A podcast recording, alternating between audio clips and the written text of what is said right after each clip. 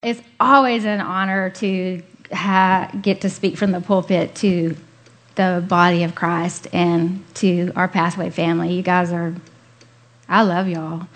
We love y'all. Our staff, being, we really love y'all. It's just it, really an honor to, to speak. Um, speaking of spiritual warfare, this last couple of months is it's been kind of wild and crazy. Um, I for me personally, I've had, you know, people who don't like me in my life, people who are, you know, people say things about me or misconstrue things that I say, um, misunderstand, misquote, like we all do. But I've not very often felt like someone hated me. I felt that this last few weeks that, you know, just like, I think they hate me, like, like hate me, hate me. And of course, I'm like, okay, I know what's behind that. It's the enemy. He hates me. Oh, that means he's and he's showing it. He's scared. so then I'm like, mm. uh, Christy Ingram, I think she she says the enemy's overplaying his hand. He's scared. I'm like, that's right. He's he's trying so hard to make me feel hated because he's so afraid and I think it's he's afraid of this revelation that God has given me, and he doesn't want me to share it. But I'm sharing it, and I'm excited about it. We're going to take over the world. okay. Um, so this, what I have to share today, has it's something that God has been speaking to me, taking me on this journey for several months. So I have to take several months worth of stuff, cram it into 34 minutes and 50 four seconds. So I sat down with Pastor Marty and we went over the message uh, this weekend. And I do that anyway if I'm going to speak because he's a sermon genius, um, so good at speaking. But he had to help me whittle down, whittle down, whittle down, whittle down, whittle down. And so I feel like I'm giving the bones of the, this revelation there's a lot more to say to it, and I'm excited because with our Sapphire uh, meetings, I get to unpack some of it, put some meat on bones, and maybe a little fat in there. Um, so I hope all the women can come, and please register because we, we want to have enough desserts and coffee for everybody, right? Okay, I'm gonna jump in here. I am going. We're, where we're to start is Ephesians 5, 25, and we're to hit come back to Ephesians a, a few times. But the message that the Lord has given me is that the church is the bride of Christ. Now, when I say that phrase, I know in my own mind, I was like, God, I, am not going to call this message bride of Christ, even though that's what you're saying. I'm going to call it radiant church because that sounds better and it's not cliche and people won't tune me out. I feel like with women, we've heard bride of Christ, bride of Christ, bride of Christ so much that it's become cliche, and then sometimes it's it's silly, used in silly ways.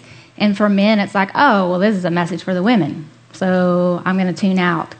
This is a message for everyone. This is a message for the body of Christ. This is a message of who you are, every person sitting in a seat, who God sees you as, who God says you are, what you have in this world. So I'm going to ask that everybody engage. And I, I, really feel like God will speak to every single person in this room. Okay, so Ephesians 5 25, verse through 27, Paul is writing to the New Testament church. And he says, Husband, love, husbands, love your wives, just as Christ loved the church and gave himself up for her to make her holy, cleansing her by the washing with water through the word, and to present her to himself as a radiant church without stain or wrinkle or any other blemish, but holy and blameless. So, the context of this um, is a husband and a wife and then it talks about Jesus is going to present the church to himself. And the, in the context, you can say as a bride to himself. And we are actually going to see how that is true, that we are his bride.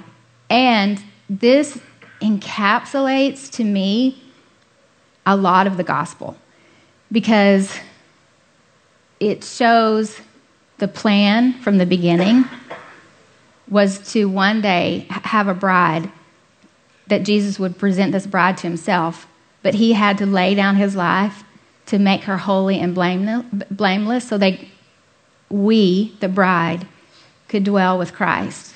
Right? So, God took me on this awesome journey of showing me some things, and I'm going to walk it, the highlights with y'all. The first thing that God showed me is the church is Zion. And we don't use that word very often in our language today, so it's all through the Bible, but we don't say Zion very often in everyday language. So I want to explain to you what Zion is and why Zion is so important.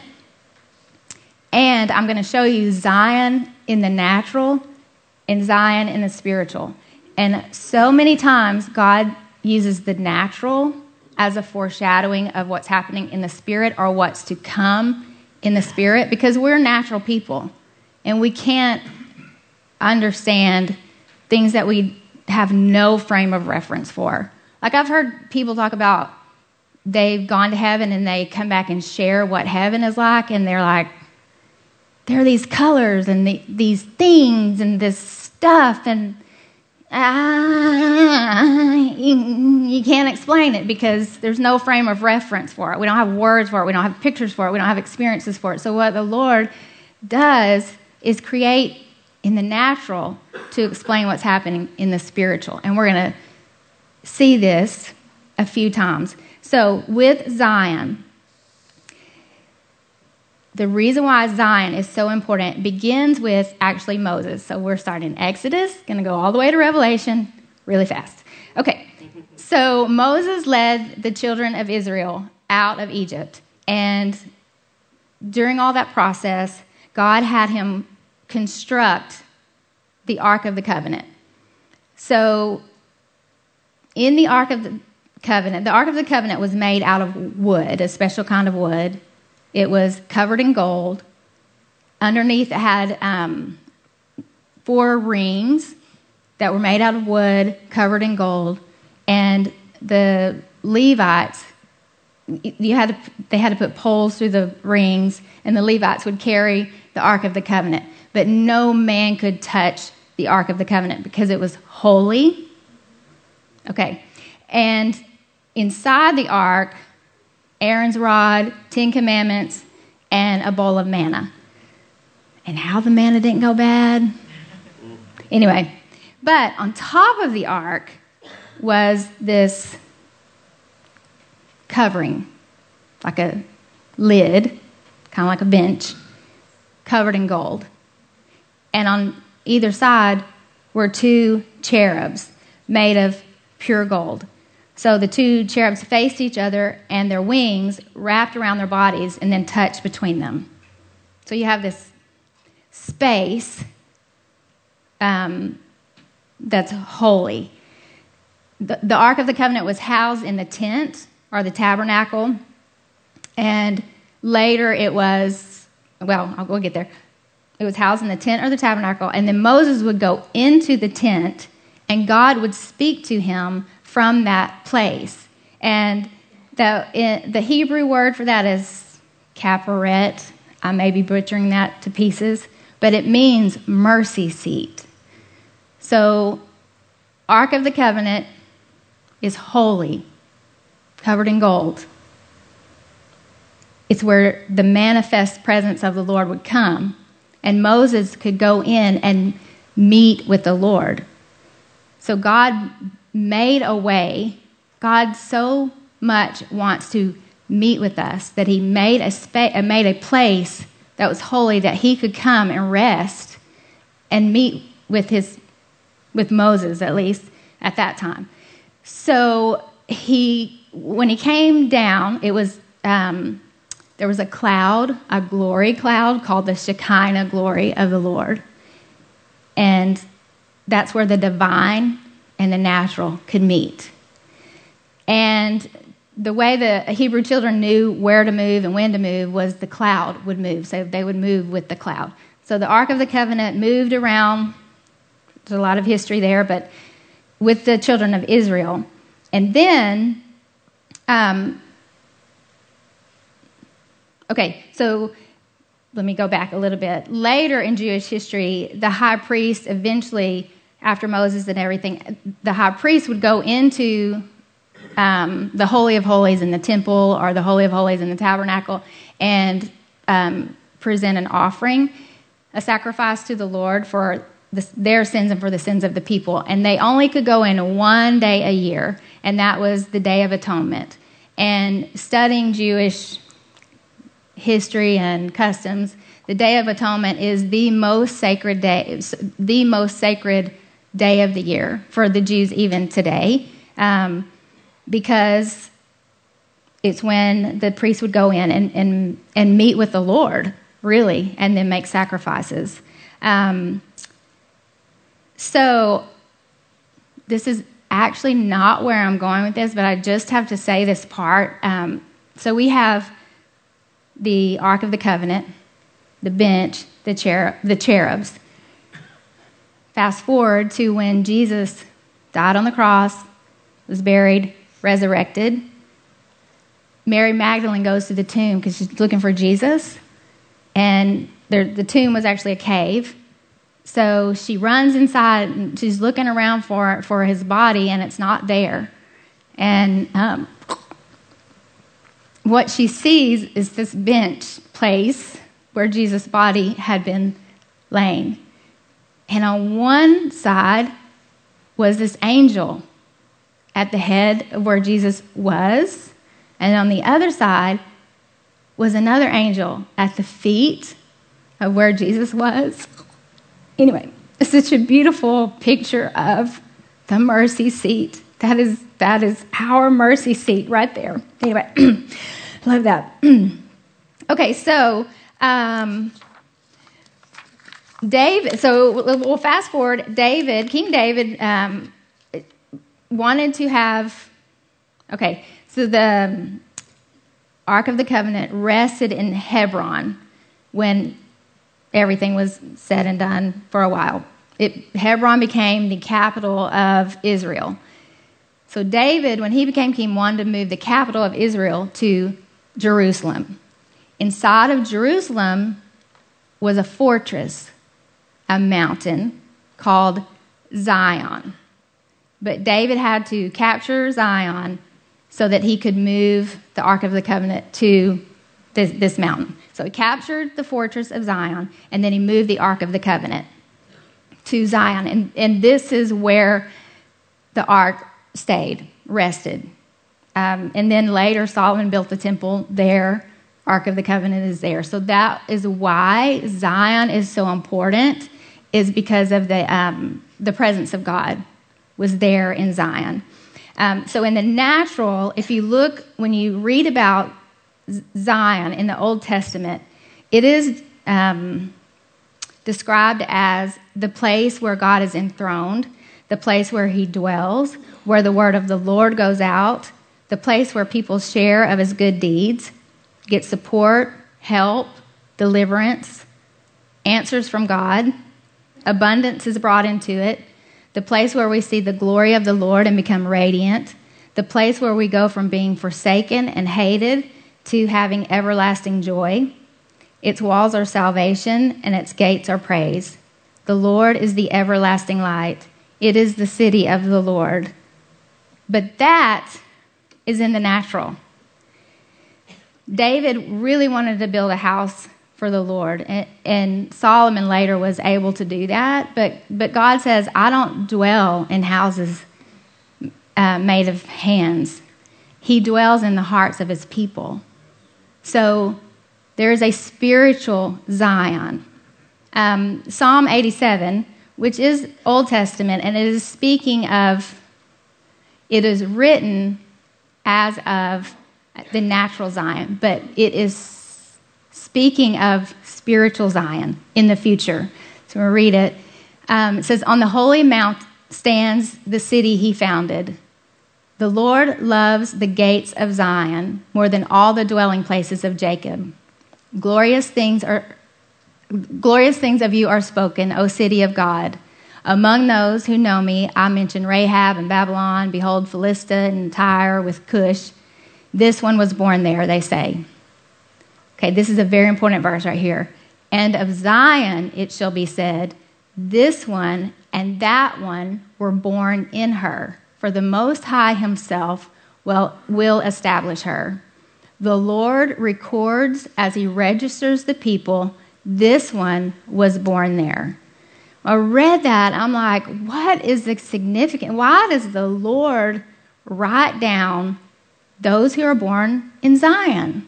Why is he recording that? And then I'm like, I've heard that somewhere before about God writing something down about people who are born. Um, actually, in Revelation 21 27, it says that, um, speaking of the holy city, nothing unclean will ever enter it, nor anyone who does what is detestable or false, but only those who are written in the Lamb's book of life. I'm like, okay, so in Zion, the people who, there's significance of the people who are born in Zion. If you're born in Zion, God writes and records your name. And then in Revelation, it talks about those who are written in the Lamb's book of life. And then this in Hebrews is so cool because it shows how it shows natural Zion was pointing to the church of today and, and, and those who are born of the Spirit today. Okay, so if we can put up Hebrews 12 22. Um, okay, it says, But you have come. Okay, this is New Testament, speaking to the church, the New Testament church, which is us today, which is you sitting in these seats, which is Pathway and the other churches of this area and the other churches in Texas and the other churches in the United States and the other churches in the world and the people from uh, the time of Christ until the end. This is speaking of the church, the New Testament church. Um, but you have come to Mount Zion and to the city of the living God, the heavenly Jerusalem. That's what we are. And to innumerable angels in feastal gathering and to the assembly of the firstborn who are enrolled in heaven, and to God, the judge of all, and to the spirits of the righteous made perfect. So you and I were born in spiritual Zion.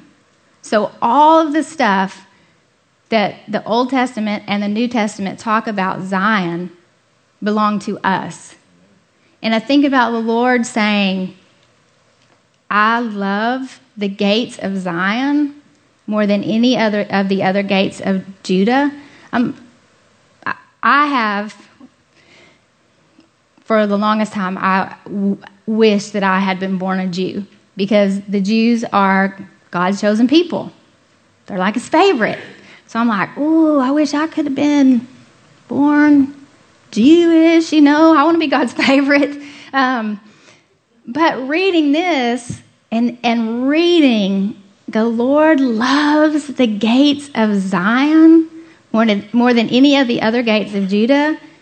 He, he was talking about us today, the church today, that He loves us so much. So we are born in Zion. Our citizenship is in Zion.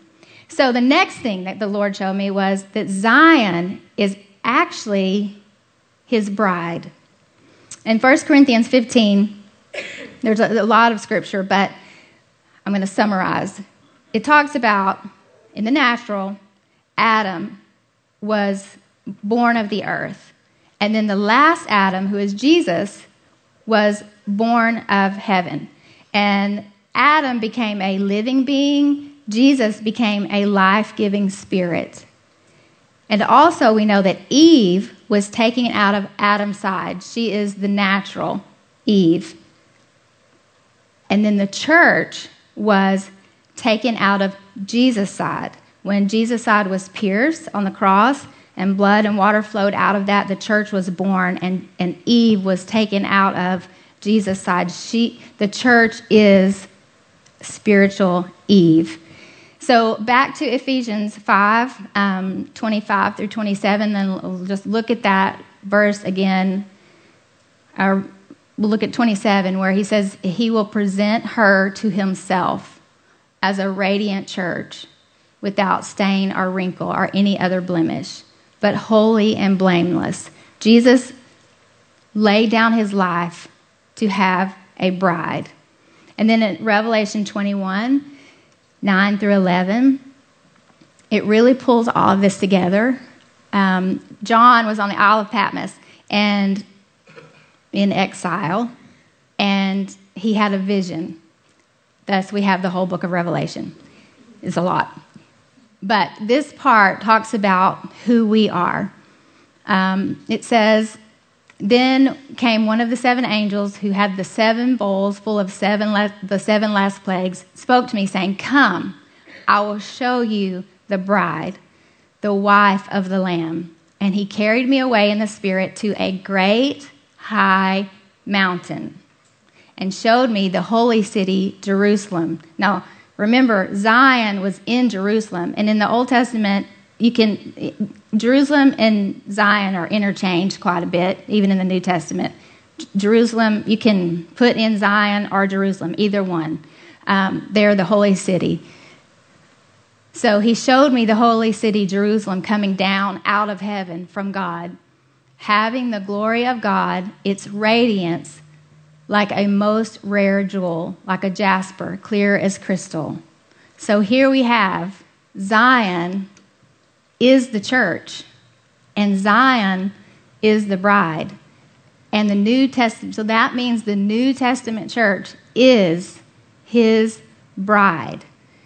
So when I think about um, relating to the Lord as a slave, or if I think about relating to the Lord as um, a pauper or uh, however, it's a completely different way to relate to the Lord than as a bride.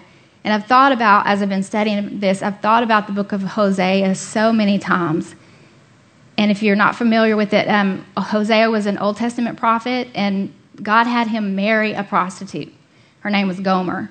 And they were married, and then she would leave, go back into prostitution and slavery, and he would go buy, he would buy her back out of that. They'd be married for a while, and she'd go back, and he, then Hosea would go buy her back out of slavery and prostitution. And then they'd be married for a while, and she'd go back. Um, I think that that the church often sees themselves as Gomer, this not worthy to have a husband, not worthy to be married to a Hosea or to Christ. But that's not who we are. We, we, we don't have to relate to the Lord as a slave or as a prostitute that's unclean and unworthy. But I think, us, even in worship, it's like we come into worship sometimes and we have this desperation of, Please don't reject me. I am destitute and I'm not worthy and but you know please don't reject me. That's one way to connect with the Lord, but what the what Jesus died for and, and God has made for Jesus is a bride who is holy and blameless. And so when in worship, and we're relating to the Lord and connecting with the Lord out of I'm holy and you thought I was so valuable that you laid down your life for me and I'm madly in love with you and you are madly in love with me, that's a whole different connection than coming to the Lord as Gomer. When we, but when we can come as his bride, that he finds holy and blameless and worthy and lovable, right? Um, just one quick story. Um, God was taking me through, showing me through this, showing me this stuff anyway, through the fast as well, adding some layers to it. And Colin Huddleston had a word. Um, out of Romans where he's talking about that we present our bodies a living sacrifice to the Lord. And for me, I am not a morning person, y'all. I, I'm just not a morning person. I wish I was. I try to be. I'm just not. I really try. anyway, I'm just not. But my whole life, the Lord, at least my whole adult life, the Lord's like, okay, I, I want you to get up early and spend time with me. And I'm like, really? I mean, could we like take lunchtime or maybe the afternoon or evenings? Good in the evenings, sunset. Let's just sit out watch the sunset together. That's a really good time for me. But early in the morning, before everything is going, not a good time for me. Um, but I would do it, and I would think of this scripture. You know, I present my body a living sacrifice to the Lord. And so it was like, okay, I'm going to get up early and grab the whip and go spend time with the Lord. Sacrificing. You know, you can do this, and like, I love you, Lord. And always, God is so sweet and so kind, but still, in my heart, it's like, do you see this sacrifice that I'm making here, you know, for you? Um, but Colin spoke that word during the fast, and he read, like, presenting your body a living sacrifice. And what I realized in that moment is I am madly in love with Jesus. I am madly in love with him. And I want to worship him any way I can. And I don't have that many, I don't have that much to give him to worship with. I mean, I sing like everybody else, not as good as some, but I do sing. And there are ways that I worship him, but that scripture says that we present our bodies a living sacrifice to him. And all of a sudden, what I saw was me as his bride and him saying, Hey, I want to spend time with you. I want you to get up before everybody else so I can talk to just you, just you and me, some special time together. And instead of it being like, okay, grab the whip, I'll make my sacrifice, it was, I have a physical body that I can offer to you and give up a little bit of sleep and I can worship you that way and I can connect with you that way and you want to be with me, I'm like hitting that, that alarm goes off early, huh, Marty? Uh huh. and I hit snooze maybe sometimes, but it's it's a whole different ball game. It's like my husband is wanting me just to give up, to sacrifice my body a little bit and spend time with Him and connect with Him. It was just, it changed for me so much. Um, okay, the ne- last point, the last thing that I'm going to share is God then showed me the bride is the kingdom builder on this earth. So God's plan from the beginning of time even in Ephesians, it talks about before the foundation of the world that He chose us in Christ, that He predestined us. So God's plan from the beginning of time was to create a bride for His Son. And before this bride, before she even knew who she was, God had provided through Jesus everything she needed. Just like Eve had in the garden, everything she needed. The church, or the bride, has everything that we need. But the enemy came to Eve and he asked some questions and he put doubt in her mind. And he comes to the church and he puts doubt in our mind. And he, what he questions, what he questioned to Eve and what he questions to the church really is is God good? He asks us that same thing, doesn't he? The enemy comes. We have experiences in our lives, and it's like, gosh, if that happened, is God really good? Can I really trust him?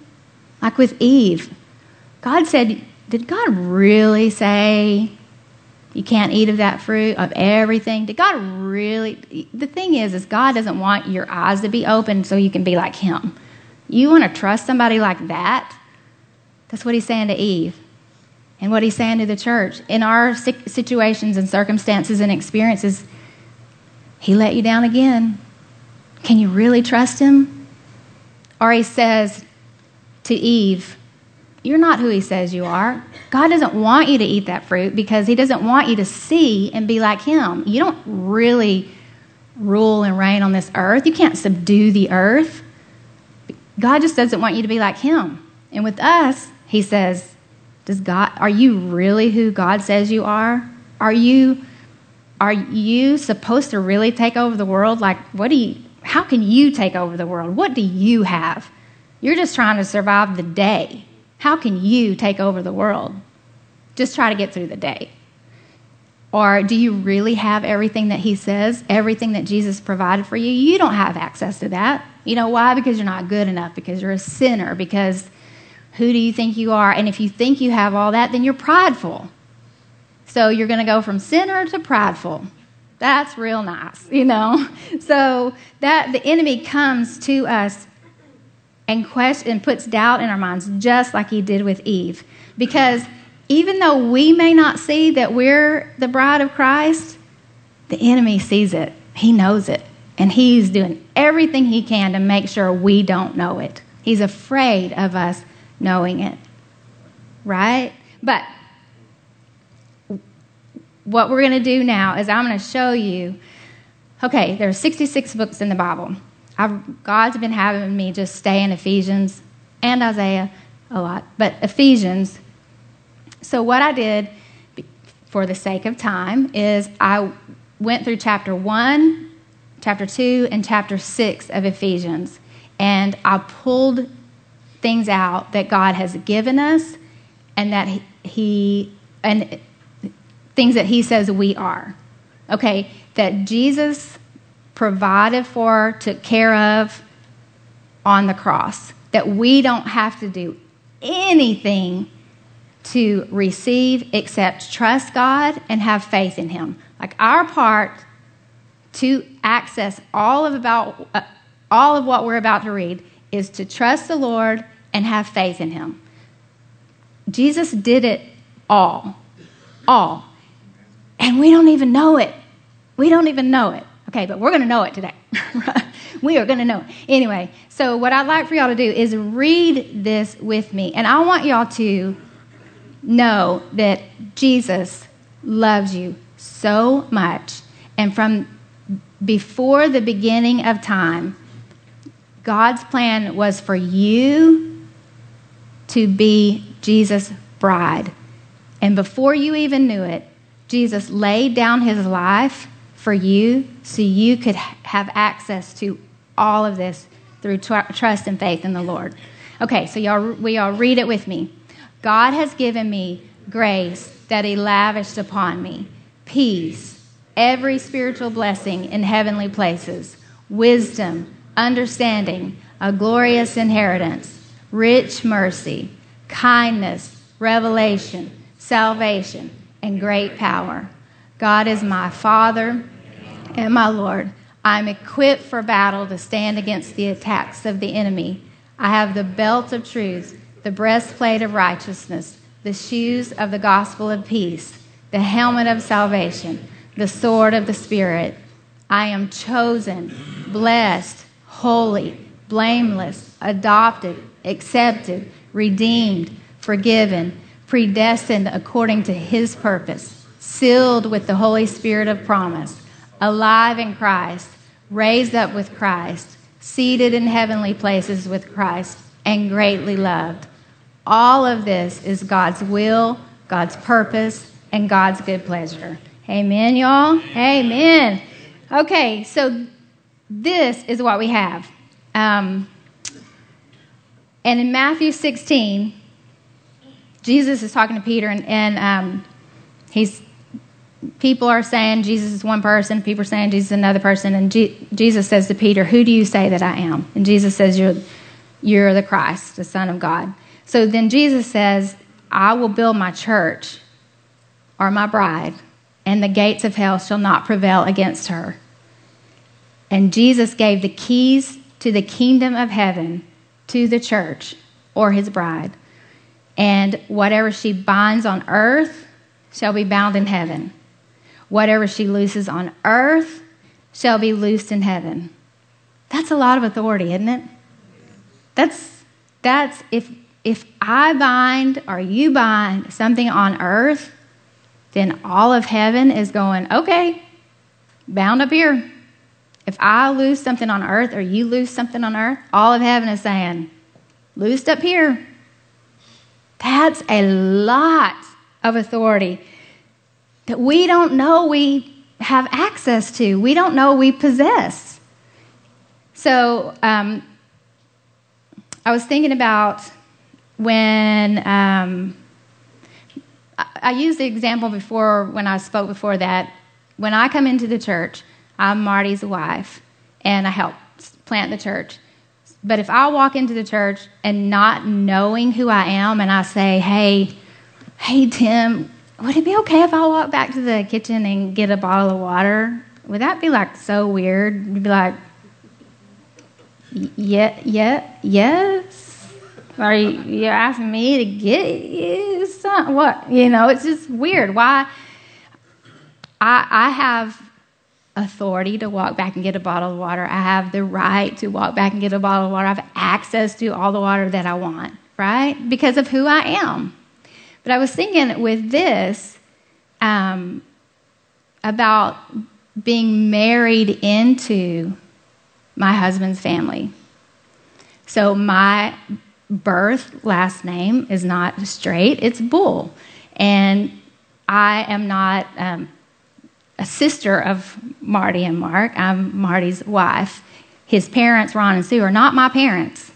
Yet, when we married, I became a straight. I have his last name. I have Ron and Sue's last name, his parents' last name. And everything he has access to in the straight family, I have access to in the straight family because I have his name. And I was thinking about um, one a few years ago, well, not a few years ago, several years ago, when Luke was a baby. Um, he got sick, stomach virus, and um, like 10 days, stomach virus. And I ended up getting sick too. And the doctor, you know, said, you just need to watch him, make sure he stays hydrated. But if he starts crying and there are no tears, then you need to take him to the emergency room. When Marty's in Honduras, and I have stomach virus, and Luke's crying, and there are no tears coming out in the middle of the night. So, what do I do? Um, I think I'm not sure. I don't think my parents were. I think they were traveling or something. So I picked up the phone and I called Ron and Sue. I didn't pick up the phone and call Marty and go, "Hey, could you call your parents and on your behalf ask if they would come and, and meet me at the hospital?" No, I called them. I called them. They answered the phone because it was me, not because it was Marty, because it was me. And I said, hey, need some help. So they met me at the hospital. I, as his wife, have the same access to his parents that he does, to what he has as a straight that he is. And we, as the church, have the same access to the Lord and what Jesus has access to in the Spirit that Jesus does because we are his bride. Um, when we realize our identity as the bride and the authority we've been given, we will stand on this earth in the position of the bride. Not in a place of entitlement, but knowing our inheritance and our position, ready to serve Jesus and his body. I feel like the bride of Christ right now on the earth is looking over here at all the things we just read in Ephesians and saying, I wish I was loved. I got to figure out how to be accepted. There's an, I, I, need to learn how to get access to an inheritance. I, I need to be good enough for all of those things that we already possess. We, as the bride, spend our time and our energy trying to get what we already have. We already possess it. We just have to have trust and faith in the Lord. But the enemy comes to us and says, You don't have any of that stuff. It's not yours, and you're not good enough. You're not loved. You're not accepted. All of those things. And so we're always trying to get love, always trying to get acceptance so that we don't look over here. But what I'd like to do this morning is turn your faces over here and go out here is purpose, calling, mission. And I'm backed I, cause, because I'm loved, because I know who I am, because I'm accepted, because I, I'm equipped for battle, I can go into my purpose and my calling and my mission, and I can take over the world. I can do my part to take over the world. We need to turn our faces this way and spend our time, our focus, and our energy knowing who we are. And we need to be confronting the injustices of the world. We need to be conquering new territory. We need to be increasing the kingdom of heaven because we're, we're ready. We have it. We're equipped for it. So, that scripture, Psalm 87, that says, The Lord loves the gates of Zion more than all the dwelling places of Jacob. He's talking about you. He's talking about you. This beautiful bride. Um, what, what I do know is all of this stuff from Ephesians, we can't really know that we have it just from hearing someone say it from the pulpit or just from even reading it in the Bible. I love reading the Bible and I think you should read your Bible, but just reading it and knowing it in your head doesn't transfer to your heart. What really connects you to all of this is experiencing the Lord and because of fear, shame, anxiety, guilt, whatever, we will shut our hearts down and not, not, not, be, not allow the Lord access there. But God wants access to your heart. He wants connection with you. He wants relationship with you. And in that, He can speak truth. He can, I can tell you hey, you're loved by God, and that's in your you're like, good, that's awesome. I know that in my head. But when you go out and face, um, you have a, an experience that doesn't feel like you're loved by God. If you don't know it here, this is where this is where you think truth. This is where yourself says this is truth. Okay? So what I want y'all to do, I want y'all to stand with me and I want you to lay down fear anxiety, shame, guilt, unworthiness. And I want you to close your eyes and open your hearts up to the Lord to receive what He has to say to you today. And I want you to hear His voice. And I'm going to ask Pastor Marty to come up and read Isaiah 62 over you. And this is a love letter to from God to His bride. And I want you to hear it from his voice because he has the voice of a husband and I have the voice of a bride. But I just want you to hear the Lord speak these things as a love letter to you, over you. All right, let's just take a moment, maybe bow your heads and just turn your affections toward God. And this is really just a time to connect with Him. And I'm just going to read from Isaiah 62, but this is where God is speaking over Zion or over Jerusalem. He interchanges them in this chapter. But um, I want you to take a moment. I want you just to hear from the Lord and connect with Him and let God really speak to you in this moment. It says, Because I love Zion, I will not keep silent. Because my heart yearns for Jerusalem, I cannot remain silent. I will not stop praying for her until her righteousness shines like the dawn and her salvation blazes like a burning torch. The nations will see your righteousness. World leaders will be blinded by your glory, and you will be given a, name by the Lord's own mouth. The Lord will hold you in his hand for all to see, a splendid crown in the hand of God. Never again will you be called the forsaken city or the desolate land. Your new name will be the city of God's delight and the bride of God, for the Lord delights in you and will claim you as his bride.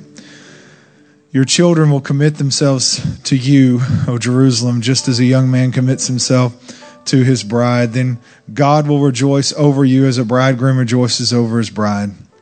O Jerusalem, I have posted watchmen on your walls. They will pray day and night continually. Take no rest, all you who pray to the Lord. Give the Lord no rest until he completes his work, until he makes Jerusalem the pride of the earth. The Lord has sworn to Jerusalem by his own strength, I will never again hand you over to your enemies. Never again will foreign warriors come and take you away, take away your grain and new wine. You raise the grain and you will eat it, praising the Lord. Within the court, courtyards of the temple, you yourselves will drink the wine you have pressed. Go out through the gates, prepare the highway for my people to return. Smooth out the road, pull out the boulders, raise a flag for all the nations to see. The Lord has sent this message to every land. Tell the people of Israel, look, your Savior is coming. See, he brings his reward with him as he comes. They will be called the holy people and the people redeemed by the Lord, and Jerusalem be known as the desirable place and the city no longer forsaken. Will you just take a moment there and, and ask God what He's saying to you? And for a moment, let Him just speak to you and galvanize some things in your heart so that you truly leave here having heard from Him. God, we just ask you to speak to us this morning. God, your words of life and truth concerning your people. God, we're grateful for your voice.